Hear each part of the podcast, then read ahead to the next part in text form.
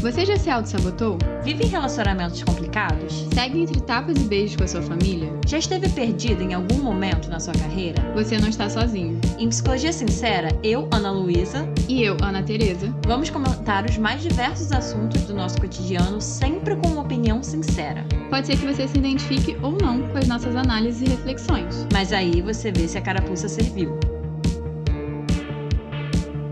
E aí, pessoal, bem-vindos a mais um episódio de Psicologia Sincera. Hoje é um episódio de setembro e, como muita gente sabe, setembro tem um tema muito forte dentro da psicologia, que é muito falado por aí. E a gente não podia deixar de chamar uma convidada para falar sobre isso. Nem eu e nem a Ana Luísa dominamos o tema de suicídio, que vocês já devem estar esperando que era mais ou menos sobre isso.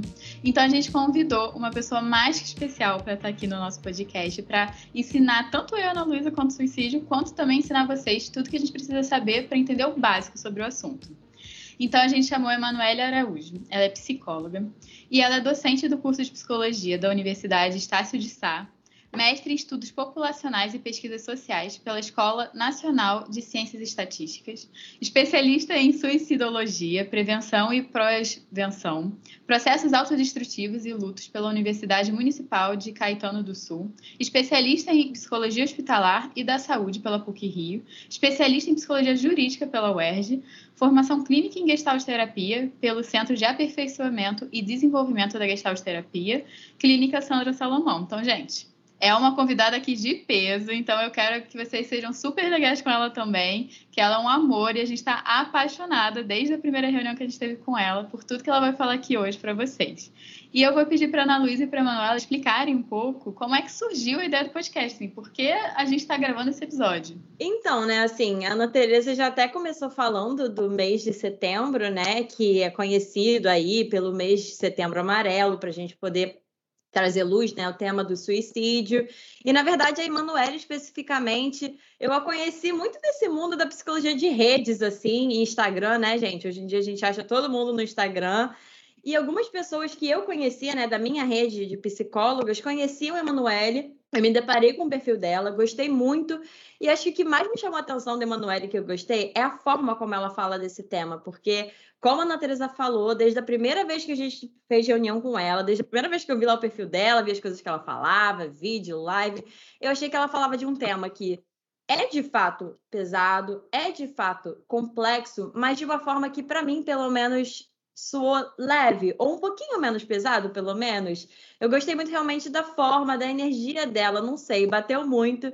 E eu pensei que ela poderia ser ótima aqui para falar sobre esse tema com a gente no podcast. Até porque a nossa intenção é desmistificar um pouquinho esses temas, né? E também trazer temas que são mais pesados, são mais complexos e sempre de uma forma mais acessível e mais leve até, né? Tem coisas que não tem como deixar totalmente leve, mas o mais leve possível que a gente conseguir, a gente tenta. E foi assim que a gente chamou a Emanuele para o podcast, né? E aí, para começar, eu queria pedir para você falar, Emanuele, um pouquinho sobre até esse próprio tema do Setembro Amarelo, que você falou de uma forma muito interessante na nossa reunião, né? O que é esse mês e o que tem, talvez, de positivo ou não tão positivo, né, nesse mês de Setembro Amarelo? Olá, gente! Que bom estar aqui, é um prazer imenso. Sou muito fã de vocês, foi amor à primeira vista. Né? Fiquei muito encantada com o trabalho de vocês, comecei a assistir absolutamente tudo né, que vocês produziram. Muito, muito, muito fã e me sinto muito honrada de estar aqui com vocês hoje e agradeço muito pelo convite, né, nesse momento, que é um momento de tanto de visibilidade quanto de conscientização em relação à prevenção do suicídio, né, que é um tema absolutamente fundamental e para nós também psicólogos, né, que uma das coisas que numa tecla que eu insisto muito, o quanto que é importante que isso faça parte da nossa formação, né? Então, quanto mais houver espaço para debate, para o diálogo, né, para nossa conversa sobre o tema, melhor. Né? E quanto mais esse tema for difundido, excelente. Né? Então, o Setembro Amarelo ele tem um papel muito importante de conscientização, né? E ao mesmo tempo, também é muito bom para pensar, né, no como. Como nós estamos abordando esse tema? De que forma? Né? Porque ao mesmo tempo que é muito importante a conscientização, tem um alerta vermelho aí em relação à banalização, né? Porque é um tema absolutamente complexo e não existem saídas simples para temas que são complexos. Né? Então, acho que a gente está aqui para falar de um tema que é muito complexo né? e de uma forma que possa alcançar as pessoas, mas sem banalizar esse tema. Ah, eu adorei, Emanuele. Eu acho que também é um tema extremamente importante, que a gente não pode banalizar, que a gente não pode deixar passar batido. E por isso que eu queria te perguntar assim, por que é importante a gente conversar sobre suicídio? Lado da realidade. Né? As estatísticas apontam um número que é absolutamente absurdo em relação ao número de mortes por suicídio. Né? No mundo, são 40 mortes por segundo. No Brasil, são é uma morte a cada 46 minutos. Então, é um tema que não pode passar despercebido. Né? E assim, muito importante ressaltar que esses são dados oficiais, né? Então existe uma subnotificação muito grande em relação ao suicídio também, por vários motivos.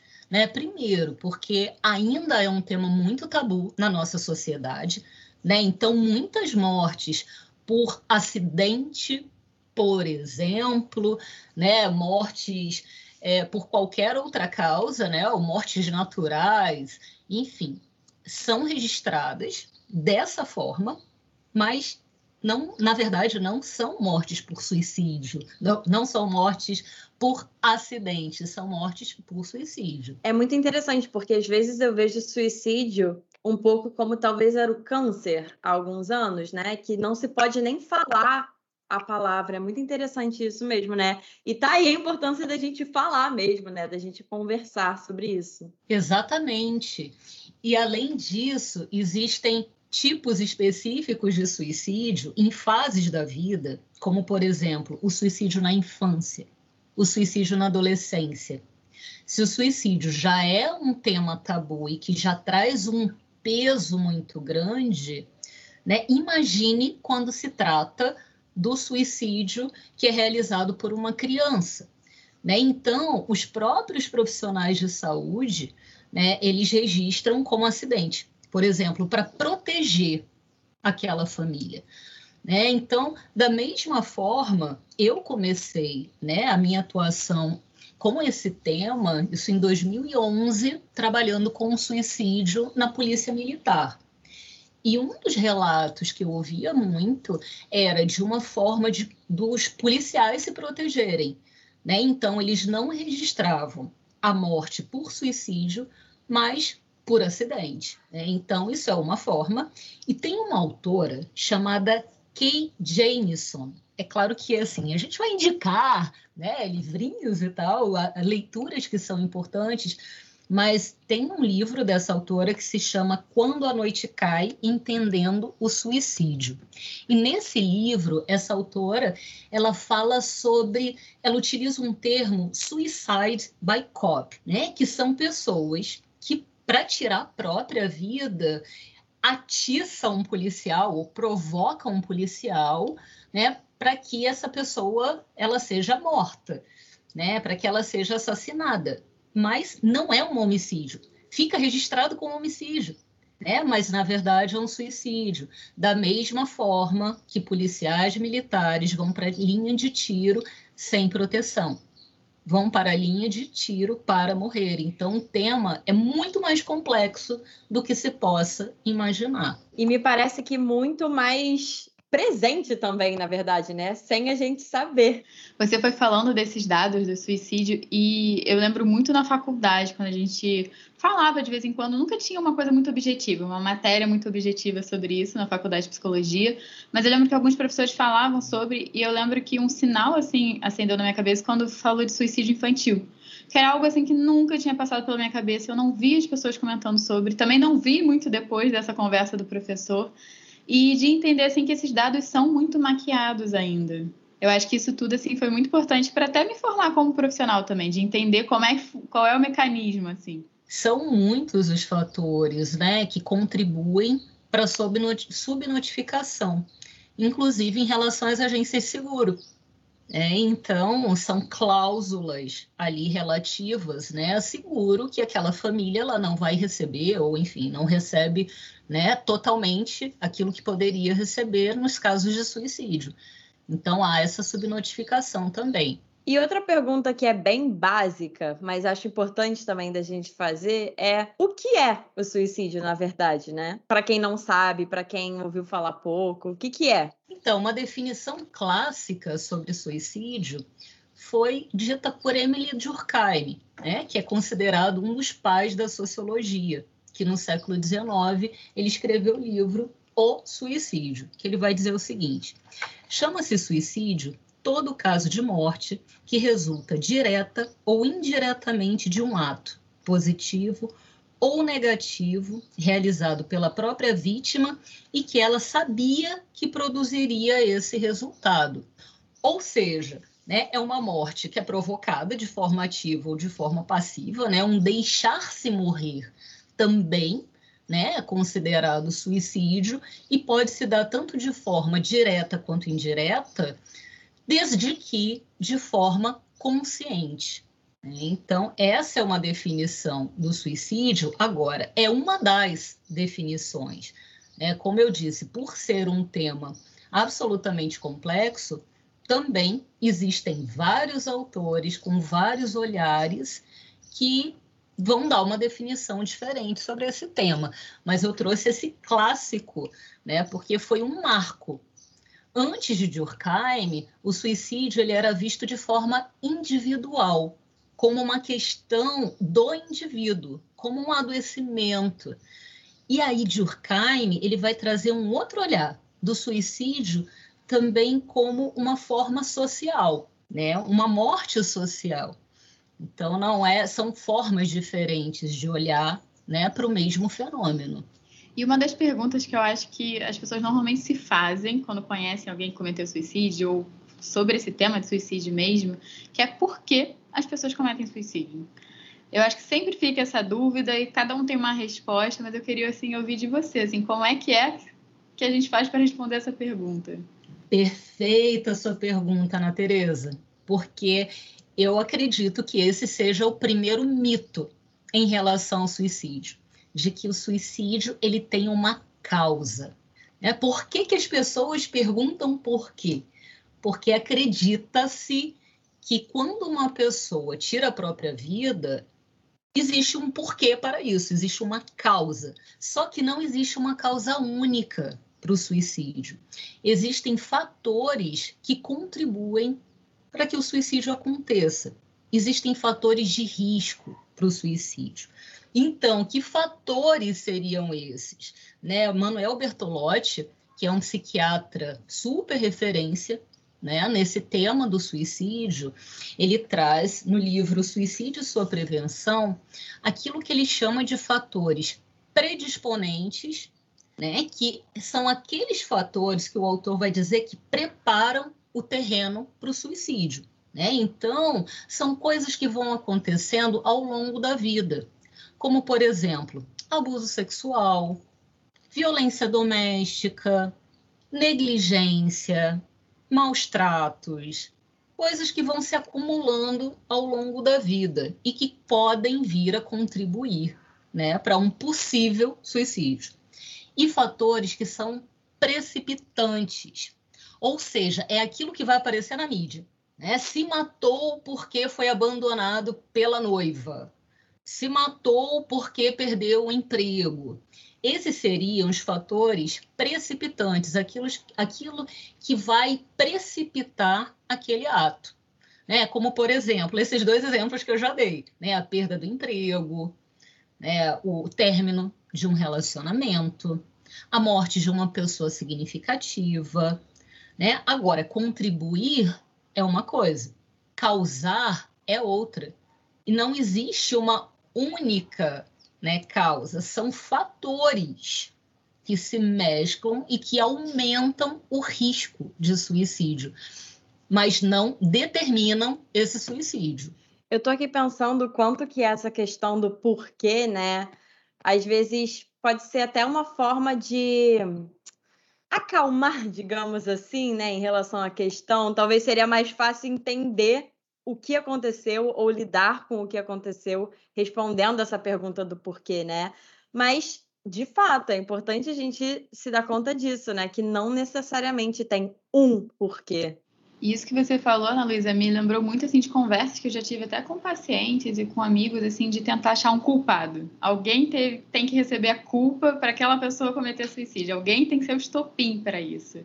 E é bom, Emanuele, estar tá falando isso que não tem nenhum culpado ou um culpado, tem uma série de fatores que vão influenciar para isso acontecer.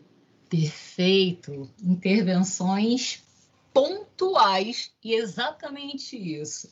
Né? Em relação ao que a Ana Luísa disse do alívio, isso é muito presente na fala dos enlutados por suicídio. Essa busca incessante pelo porquê. Mas por que ele fez isso? Né? Essa busca como algo, né? justamente, né? que ah, eu vou encontrar essa re resposta um dia e essa resposta vai acalmar meu coração. Só que como não existe uma resposta, isso traz é, produz muita angústia né, em relação a essa busca. E em relação ao que a Ana Teresa trouxe, né, em relação a, a, quem causou, né, ao culpado, também isso traz muita angústia aos enlutados. Né? A culpa é um sentimento muito presente né, entre as pessoas que perderam alguém por suicídio. E uma coisa que eu acho também muito importante para a gente diferenciar para os ouvintes é a diferença entre ideação suicida, tentativa de suicídio e o próprio suicídio. Que dentro da psicologia a gente tem um pouco mais claro essas diferenças, mas eu acho que o pessoal é importante a gente entender que tem uma diferença muito grande entre esses três conceitos. Então, em relação à diferença né, entre ideação, tentativa e suicídio, a ideação suicida é uma ideia sobre, é um pensar sobre suicídio. É o que acontece mais frequentemente, né? Quem nunca, em algum momento da vida, num momento de, de dificuldade, né? Isso se passou pela cabeça. Ah, melhor seria não estar aqui. É, eu não queria estar passando por isso. Eu não queria estar aqui. É mais frequente. A tentativa de suicídio é uma é quando essa ideação ela se torna mais intensa, né? E a pessoa ela vem a tentar esse ato. E o suicídio, ele é o ato em si. Agora, não existe, né, uma ordem lógica para todas as pessoas que tiram a própria vida. Não é simplesmente começa na ideação, depois, né, em sequência a tentativa e logo em seguida o suicídio. Isso acontece com mais frequência, né, mas isso não quer dizer que aconteça sempre.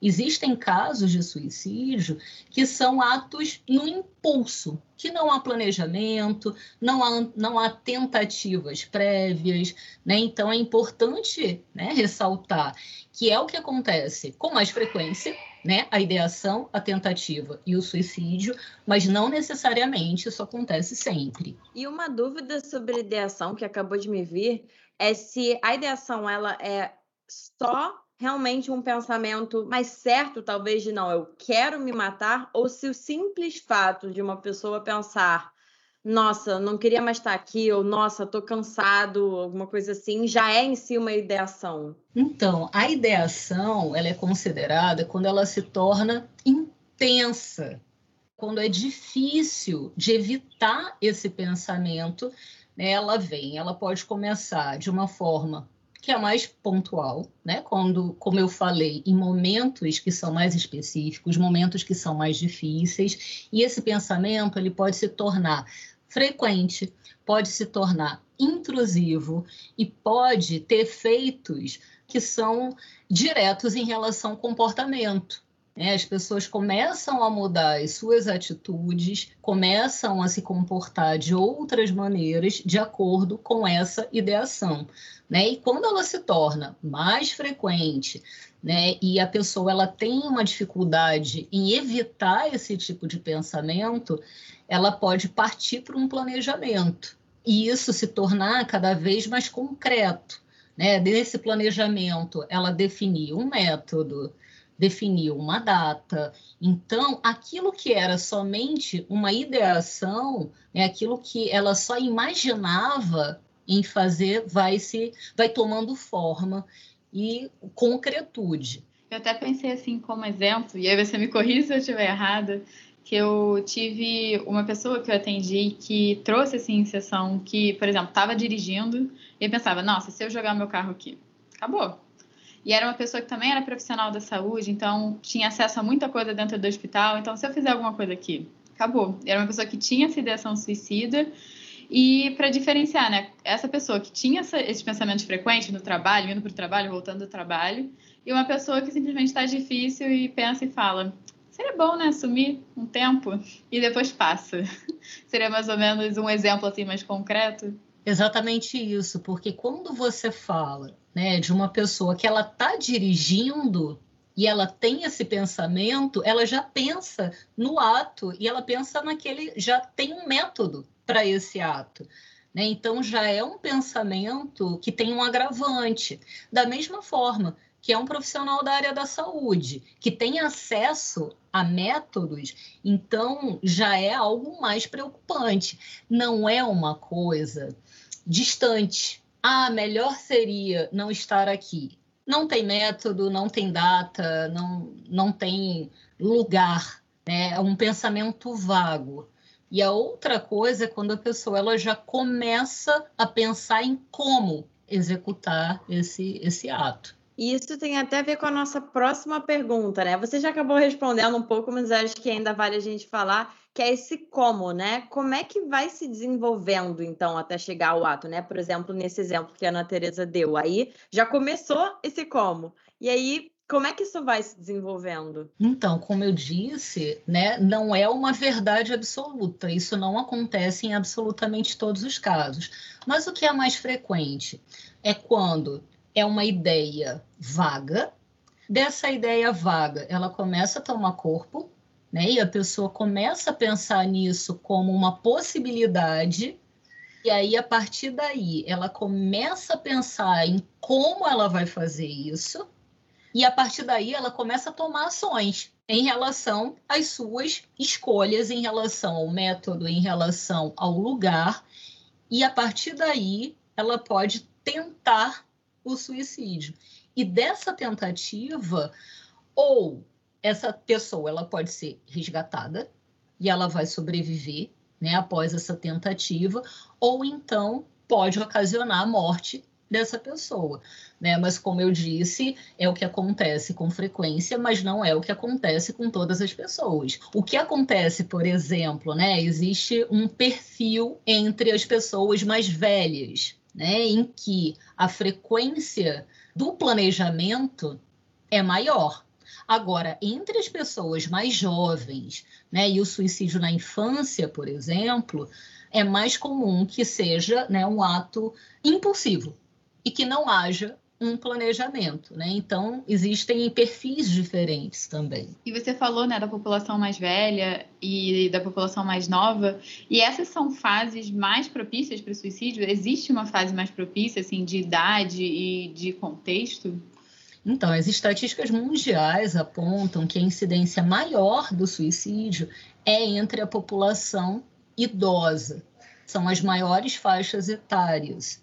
Agora, o que tem acontecido é que há um aumento na incidência de mortes na população jovem, entre os adolescentes e entre os jovens adultos. Se nada for feito hoje, as projeções são que as mortes por suicídio na adolescência né, e entre os jovens adultos ultrapassem né, as mortes por suicídio na velhice são as duas faixas etárias, né, as populações com uma maior frequência em relação à morte por suicídio. né, são os adolescentes, os jovens adultos e os idosos. Então é até importante a gente ficar de olho nessas fases, né? Assim, nós profissionais da saúde e até as pessoas em volta, né, que convivem, fiquei pensando nisso agora. E junto dessa pergunta da Ana Tereza, você falou também já um pouco, mas quais são os fatores de risco para o suicídio? Então, são os fatores né, que exigem uma atenção maior, né, como, por exemplo, o uso e abuso de álcool, pessoas que sofrem, que têm algum transtorno psiquiátrico, né, como, por exemplo, a depressão, transtorno bipolar, ou então transtornos de ansiedade. São fatores aí que ligam, acendem um alerta e pessoas que têm um histórico, né, como eu falei, de abuso, de agressão, né, e pessoas que estão passando por algum momento que são muito difíceis de lidar. Né? Pessoas, por exemplo, que sofreram uma, uma humilhação pública. Adolescentes que foram expostos né? Uma adolescente, por exemplo, que mandou um nude pro, nudes para o namorado e aí esse namorado divulgou nas redes sociais. Então, isso é um alerta. Tipos de personalidade, pessoas né, que são mais impulsivas, pessoas que são mais agressivas. É, isso também é, é um fator a, a se ter né, como um alerta. Importante observar isso. Uma pergunta que surgiu aqui para mim é se tem histórico de suicídio na família. Isso também é um fator de risco para a pessoa que está pensando em cometer suicídio? É um fator muito importante a se observar, né? porque existe uma diferença muito grande. Uma coisa é quando a gente, por exemplo, lê no, lê no jornal ou então assiste na televisão que houve um suicídio. Né? Claro que a pessoa ela pode se compadecer, né? ela se comove com esse tipo de morte. Agora, é totalmente diferente quando o suicídio acontece dentro de casa, com uma pessoa muito próxima da nossa família. Porque isso traz concretude, algo que é muito distante, uma coisa que aconteceu lá longe, de repente se torna uma possibilidade. Isso não quer dizer que quando acontece uma morte numa família, que vá determinar a morte de outros familiares, mas aumenta o risco de suicídio. Então é importante ter atenção em relação a isso. Eu ia falar sobre justamente o que você falou, Emanuele, de que se torna uma possibilidade muito real, né? Assim, não sei se vai fazer sentido o que eu vou falar, mas eu tô pensando assim, é da nossa família que a gente aprende a, como que a gente lida com o mundo, como que a gente lida com o sofrimento, não só na nossa família, né? Mas é, é o primeiro lugar, talvez, que a gente tem contato com essas coisas. Não sei se o link tá certo, mas eu pensei nisso, assim, que vira realmente uma possibilidade muito concreta, muito real, muito próxima, né? De, enfim, como lidar. Óbvio, não é determinante, mas sei lá, fica mais próximo mesmo, né? Então, isso é uma questão entre os ilutados por suicídio. É uma pergunta que é comum entre os ilutados, né? Se a minha mãe tirou a própria vida, se a minha mãe, que é a minha mãe, tirou a própria vida, será que isso vai acontecer comigo também? Se o meu pai, né, ele resolveu, entre muitas aspas, o problema dele dessa forma, será que eu também vou fazer isso, né? Então, além de ser uma possibilidade, né, que é mais real, também quando a pessoa ela vai se aproximando da idade, né, no caso de pais. E eu super recomendo também, Karina Fukumitsu, ela fez o trabalho dela, né, a tese dela de doutorado sobre pessoas que perderam pai ou mãe por suicídio. Então, isso é muito comum ali entre os enlutados, entre os seus, né, as pessoas que ela entrevistou. Tanto esse questionamento, se meu pai fez isso, será que eu vou fazer? Se a minha mãe fez isso, será que eu vou fazer? E assim, e quando vai se aproximando da idade né, daquele pai ou daquela mãe, vai aumentando essa preocupação, né? Os questionamentos eles aumentam também em relação a isso. E agora a gente separou assim alguns mitos e verdades sobre o suicídio, que a gente vai pedir para a Manuele desmistificar. Se ela, ela vai falar se é mito ou é verdade. E a primeira coisa assim que é muito comum que as pessoas falam sobre suicídio é quem quer se matar não avisa. Quem ameaça não se mata. Isso é verdade, Manuele? Mito! Tanto é mito que as pessoas não avisam, que não comunicam de alguma forma, né? E que as pessoas não dão sinais, como também é mito o contrário, que toda pessoa que se mata, ela dá sinais. Né? Então a pergunta é: nossa, mas como você não percebeu, principalmente para pais né, de adolescentes, de jovens adultos, que sofrem um preconceito imenso e uma cobrança muito grande da sociedade, como você não percebeu? Porque não é toda pessoa que emite sinais. Né? Não é simples assim. Então, tanto é mito que nenhuma pessoa dá sinal, como é mito que todas as pessoas emitem sinais. Então, existem casos e casos em relação a isso. E outro mito ou verdade, que inclusive era uma dúvida minha por muito tempo, é falar sobre suicídio incentiva o ato de suicídio. Super mito. E é um mito que é tão arraigado na nossa sociedade que, inclusive, entre os profissionais de saúde se torna uma verdade. Né? Uma crença de que se eu falar com meu cliente ou com meu paciente, por exemplo, sobre essa possibilidade, que eu vou instigar eu vou dar ideia para ele. E é justamente o contrário. Tocar no assunto, em geral, traz alívio para as pessoas porque aquela pessoa finalmente ela vai poder conversar livremente sobre o que ela está passando, sobre o que ela está sentindo, né? e falar abertamente sobre isso. Então, o ideal é que a pessoa ela tem, tenha uma postura calma, aberta ao diálogo e sem julgamentos em relação a isso. E outra frase que também a gente trouxe aqui é que o suicida é um doente mental toda depressão leva ao suicídio. Eu acho que a palavra todo e toda é assim, são palavras para excluir do nosso vocabulário, né, em relação a um tema que é tão complexo. Então, não é, claro, toda pessoa que tem um transtorno mental, né? Não é toda pessoa, por exemplo, que tem depressão que vai tirar a própria vida.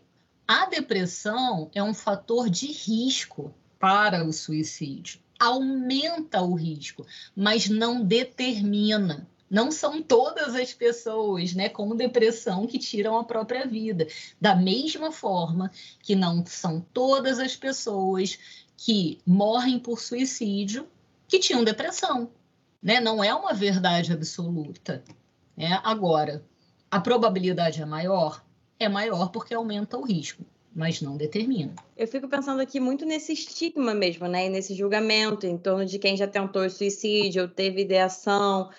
É como se fosse. Eu não sei se vocês concordam ou não com isso, mas às vezes eu vejo uns discursos de ah, mas fulano era maluco. Então, assim, ah, então ele era maluco, ele tinha motivo, mas por aqui ninguém é maluco, então isso não acontece, sabe? Como se a partir do momento que você coloca esse nome de doente mental, ou numa uma forma muito mais pejorativa, de maluco, aí é como se, voltando para o que a Ana Teresa estava falando, de achar um culpado, né? Ah, ele era maluco, então tá explicado é como se separasse, né? Separasse assim a possibilidade. Para quem não é maluco, não, não, é, não existe isso, isso não existe, ninguém fala sobre. E para quem é, ah, faz sentido, se matou porque é doente, enfim. Então, e fica todo esse estigma, né? Esse julgamento mesmo, que com certeza só deve atrapalhar quem, por exemplo, tem ideação ou alguma coisa do tipo, né? Exatamente. Você trouxe o estigma do suicídio. Exatamente isso, como se tivesse alguma coisa escrito assim na testa da pessoa, né? Suicida, né? A própria palavra suicida, ela já é carregada de um estigma, como se a pessoa nascesse suicida e nasceu uma pessoa suicida. Não, ninguém nasce suicida. Suicida é o ato, suicida é o comportamento.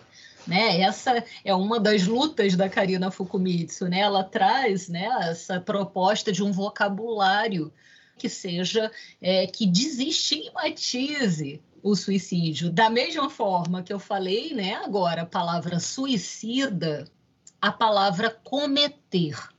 Porque essa palavra, ela traz um peso de culpa, né? A pessoa está sendo criminalizada, ela cometeu cometeu né, esse crime de tirar a própria vida. Né? Então, a todo momento aqui, eu não sei se vocês perceberam isso, mas eu não usei a palavra cometer. Né? Eu falei a palavra, eu falei, usei o termo, né? Morte por suicídio, tirar a própria vida, o ato suicida, mas não o cometer o suicídio, que é um esforço mesmo né, de desestigmatizar esse, esse ato, porque é um peso muito grande para os familiares. Então, as acusações são muito grandes. Né? Um outro, eu acho que uma outra informação que é absolutamente difundida e que contribui para o estigma daquela família por exemplo, né, que perdeu alguém por suicídio, é que o suicídio ele pode ser evitado. Então, é, acho que na melhor das intenções, né, quando a OMS ela divulga que o suicídio pode ser evitado, por mais que tenha essa intenção né, de ter uma conscientização da população, ao mesmo tempo, isso traz muita dor e traz muita culpa para os familiares, porque eles se questionam: bom, se o suicídio ele pode ser evitado, por que, que eu não consegui evitar que esse suicídio acontecesse? Né? Então, é um mito. Considero um mito que o suicídio pode ser evitado. O suicídio ele pode ser prevenido, mas ninguém evita que uma morte aconteça por suicídio. Eu acho que isso tira um peso enorme, tanto dos familiares quanto dos amigos dessa pessoa que tirou a própria vida, quanto dos profissionais de saúde. Porque imagina o peso, por exemplo, de um psicólogo que perdeu né, um cliente ou um paciente por suicídio. Como que eu não não evitei porque não pode evitar, simplesmente por isso, né? É muito interessante perceber como até as palavras que a gente usa têm seus pesos e seus significados, né? Eu acho muito interessante perceber. E outra frase aqui que a gente colocou é que quem comete uma tentativa de suicídio pode cometer mais uma vez. Isso é um mito ou uma verdade? Então, da mesma forma, não determina, mas aumenta o risco a probabilidade aumenta, mas não determina. Um dos fatores de risco para o suicídio é uma tentativa prévia.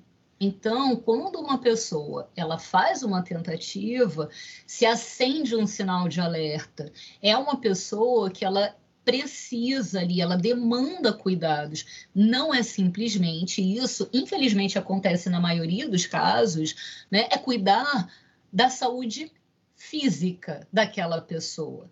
Nossa, a pessoa sobreviveu àquele suicídio, é ter cuidados em relação à parte médica, mas não cuidar da saúde mental dessa pessoa. Né? Então, o que pode vir a acontecer? O que, que vai aumentar a possibilidade? Essa pessoa, ela sobreviveu a, esse, a essa tentativa, né? Ela é, teve a sua integridade física ali preservada e ela pode vir, né, a tentar novamente, se ela não receber o, os cuidados que são os cuidados adequados. E outra frase que eu até fico arrepiada, assim, até tô me tremendo de ler, mas é: suicídio é falta de Deus, falta de vergonha ou falta do que fazer? Nossa, suspirei aqui porque assim são frases absolutamente preconceituosas, né, e que aumentam tremendamente a culpa e o estigma, principalmente para as pessoas religiosas. Porque se elas têm uma fé, elas têm uma religião, e isso não foi suficiente, por exemplo, né, para evitar uma tentativa, para evitar um suicídio, imaginem o tamanho da culpa. Né? E uma coisa não tem absolutamente nada a ver com a outra. Uma pessoa, o, o, o, o suicídio, ele tem uma relação direta com um sofrimento intenso, insuportável. Isso não está relacionado ao tamanho da sua fé. Definitivamente é um mito e são frases absolutamente perigosas e cortantes. E isso leva até o a próxima frase que a gente ia trazer, né, que frases de incentivo evitam o suicídio, no sentido de não, vai ficar tudo bem, não, tá tudo certo, se isso realmente ajuda ou não ajuda, se é um mito ou uma verdade. Claro que ajuda. Ajuda quem está falando. Né? Aquela pessoa que está dando uma injeção de ânimo, ela se sente muito bem, né? Porque ela está ali tentando animar outra pessoa. Mas para quem recebe, para quem está em meio a um sofrimento existencial intenso, ouvir bola para frente, é, vida que segue, olha só, você tem tudo para ser feliz. Isso é terrível, porque ainda aumenta a culpa que essa pessoa está sentindo. Meu Deus, eu tenho tudo para ser feliz, por que, que eu estou sentindo o que eu estou sentindo? Ela não tem o seu sofrimento legitimado. Né? Então, não, gente, não ajuda. Não ajuda. O que ajuda é ouvir, é ter uma escuta sem julgamento e legitimar o que a pessoa está sentindo. Agora, injeção de ânimo, não, não, não ajuda. Uma frase que eu escuto muito, óbvio que em outro contexto, né? Mas é vira essa página, até num contexto, né? Eu acho que eu já trouxe um pouco aqui no podcast, mas num contexto da minha vida em que eu realmente não estava bem, e o tema de suicídio foi um tema na minha vida, isso já faz bastante tempo. Na verdade, fazem 10 anos, parando para pensar que eu tinha mais ou menos uns 14 anos, eu escutava muito é uma fase, é só uma fase, é só uma fase, vai passar, espera que passa. Complicado, né? Complicado. E certamente não ajudava em absolutamente nada. E vocês trouxeram né, o exemplo de uma forma de ajudar pessoas que estão pensando em cometer suicídio, estão com esse sofrimento muito grande, é legitimar e ouvir. E como é que a gente pode fazer isso? Porque parece uma coisa muito óbvia, mas eu vejo que na prática do dia a dia, até como sendo psicóloga, né, que a escuta é diferente, eu vejo como as pessoas têm dificuldade em escutar. Que normalmente escutar é tentar solucionar o problema do outro. Então, como é que a gente explica aqui para os ouvintes o que, que é escutar nesse sentido? Então, as pessoas elas têm muita dúvida em relação ao que dizer. Né? O que, que eu falo para essa pessoa nesse momento. Gente, é muito mais ouvir, né? O como ouvir do que o que falar, o que dizer, né? E até mesmo perguntar para a pessoa como eu posso te ajudar nesse momento? Do que você precisa? Eu estou aqui. Se colocar presente, se colocar disponível, oferecer ajuda, né? E assim, e se essa pessoa estiver no momento de paralisação, por exemplo, se essa pessoa estiver precisando de uma ajuda especializada, porque assim, existe um tipo de ajuda que aquele abraço quando é possível, né? Porque a gente está em meio a uma pandemia, mas um abraço quando é possível e tá ali perto e ligar, como é que você tá? Eu tô aqui, né? Já funciona muito em alguns casos, mas em outros casos não, porque o precisa-se de uma ajuda extra, de uma ajuda de um especialista, né? Então, até mesmo marcar uma consulta procurar junto com aquela pessoa, marcar, agendar essa consulta, ir com ela até essa consulta. Gente, porque quando uma pessoa, por exemplo, abre um quadro de depressão, há casos que ela não tem energia para levantar da cama, ela não vai ter energia para buscar um especialista, buscar uma ajuda, ligar para alguém, agendar uma consulta e ir até lá. Então é importante que alguém né, faça isso junto com ela. Né? Então, se colocar disponível, se colocar presente e sem julgamentos, sem conselhos, sem conselhos sem julgamentos e sem conselhos. Isso tem muito a ver até com o nosso, nosso próximo tópico, que são as medidas de prevenção, né? Então, o que, que a rede de apoio de uma pessoa que está com ideação suicida ou que, enfim, está nesse contexto, né?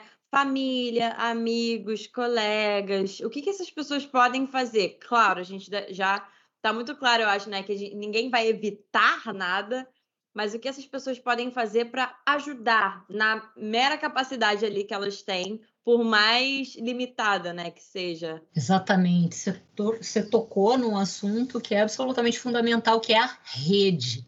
é atuar em rede, não ficar sozinho né, com essa pessoa. Você não vai salvar essa pessoa. É preciso de uma rede de apoio para conseguir amparar essa pessoa. Então, como eu trouxe, né, o exemplo do amigo que leva até um médico, né, ou um médico psiquiatra, ou então até a um psicólogo, por exemplo, contatar quem são as pessoas significativas dessa família, dessa pessoa.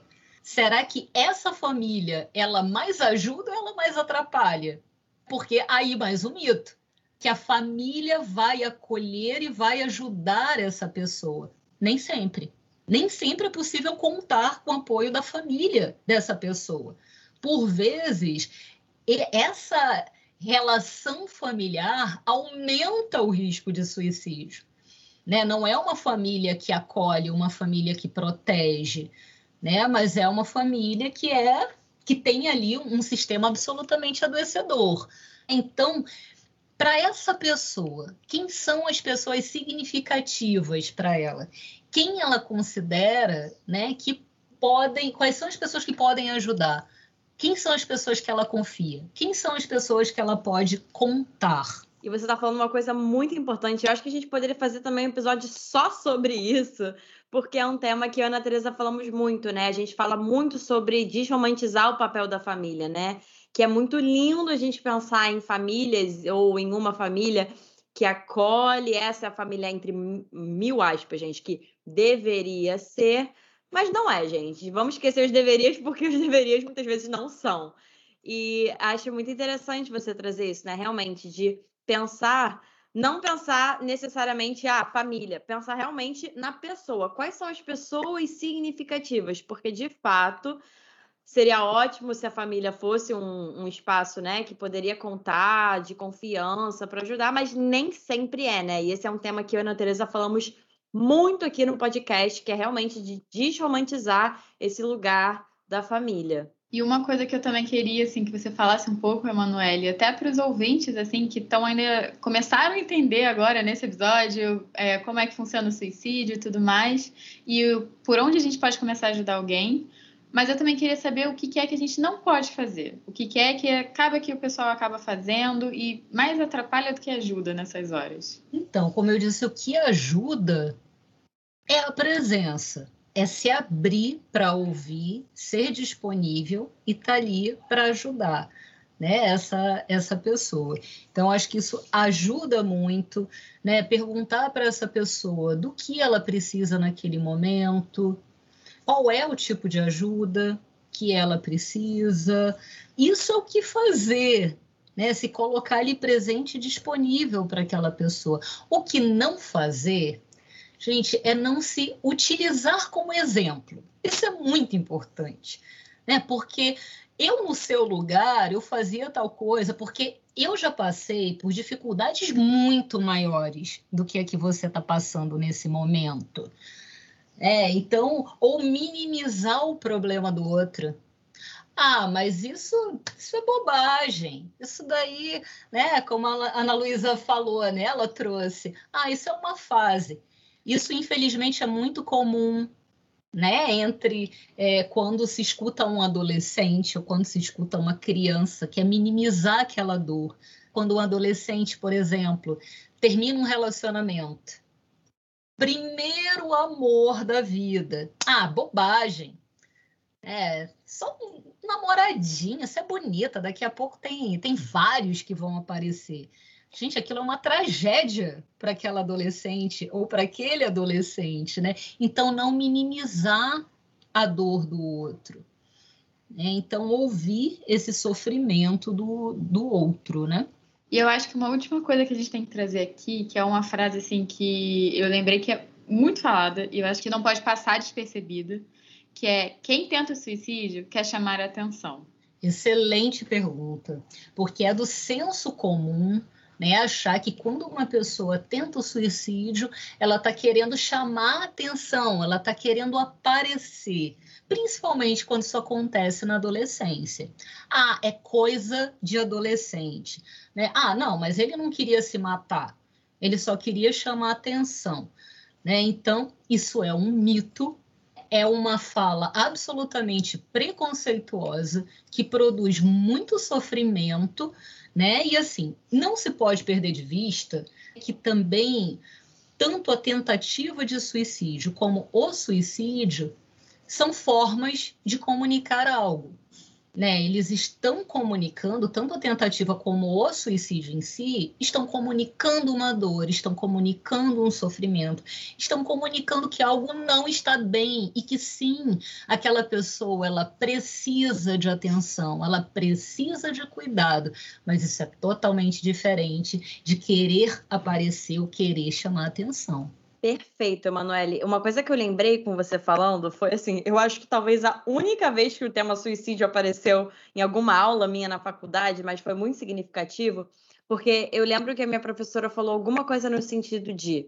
Assim, claro que, ah, não, a pessoa não está querendo chamar atenção, nesse sentido que as pessoas falam, ah, quer aparecer e tal, mas a gente, se a gente parar para pensar, uma pessoa que está precisando de atenção ou está querendo atenção se a forma dela de, entre aspas, tá, gente, chamar atenção é numa tentativa de suicídio, isso deveria ser levado em conta, né? Isso é muito grave. Então, mesmo se fosse o caso de querer chamar atenção, querer chamar atenção dessa forma em si já é algo que é um alerta, né? E para a gente não julgar e para a gente não diminuir, né? Ah, tá querendo chamar atenção. É, e se fosse querer chamar atenção numa tentativa de suicídio, isso é muito grave, né?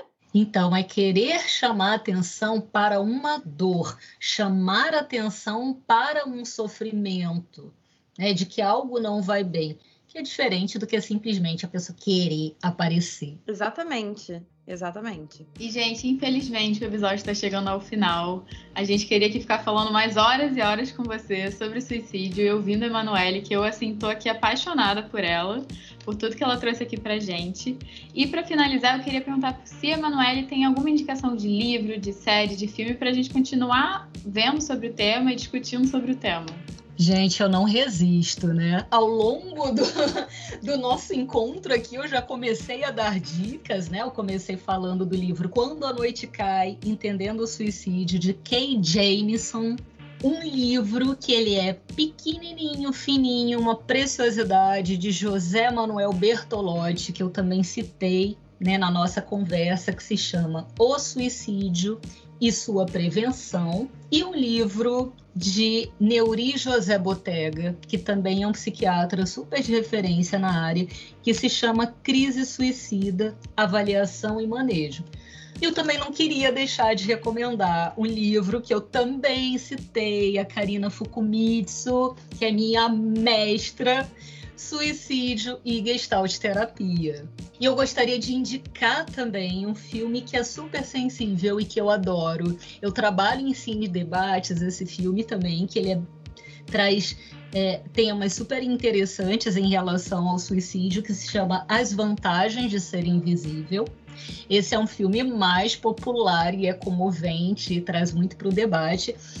E um documentário esse documentário ele já não é tão difundido né, para um público em geral, mas ele é bastante polêmico e eu considero um documentário assim importante aqui na, na cena para o debate que se chama A Ponte.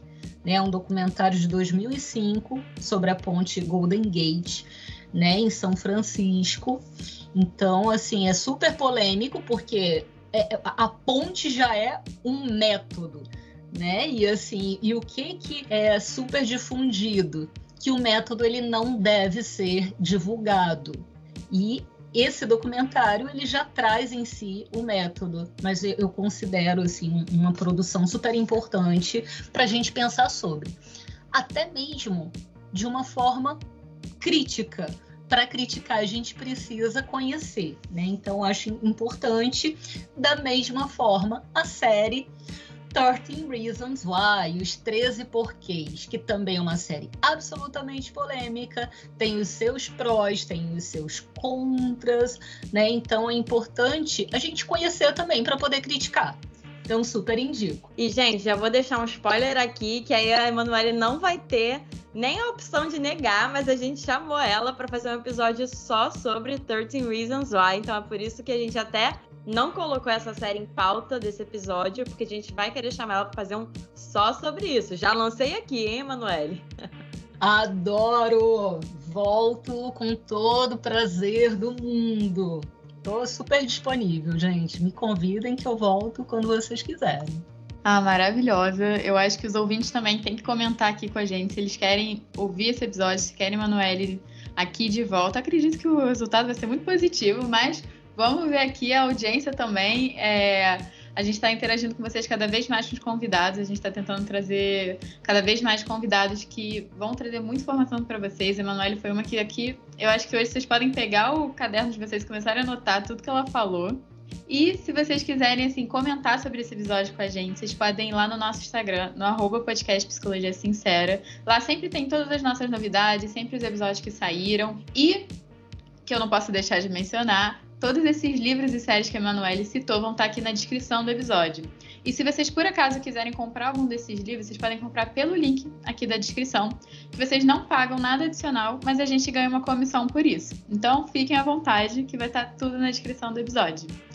E vocês também podem me encontrar no meu arroba pessoal, que é o arroba psi.anacavalcante, e Ana Luísa. No arroba psicóloga Ana Luísa Braz. E Emanuele, onde é que as pessoas podem te encontrar? Então, no Instagram, arroba psicóloga Emanuele Araújo. Vocês vão ficar por dentro de todo o conteúdo que está sendo produzido e também do nosso grupo de estudos diálogos sobre luto, que começou super recentemente, mais recentemente ainda, o grupo de supervisão em Gestalt Terapia. Então lá vocês vão ter acesso a tudo que está acontecendo nesse momento. Importante falar, gente, aqui, ó, nossos ouvintes psicólogos, estudantes de psicologia, vão lá, vão seguir a Emanuele, que se vocês se interessarem por esses temas de suicídio, de luto, ou também se estiverem buscando uma supervisão, fica aí a referência dela para vocês irem lá buscar.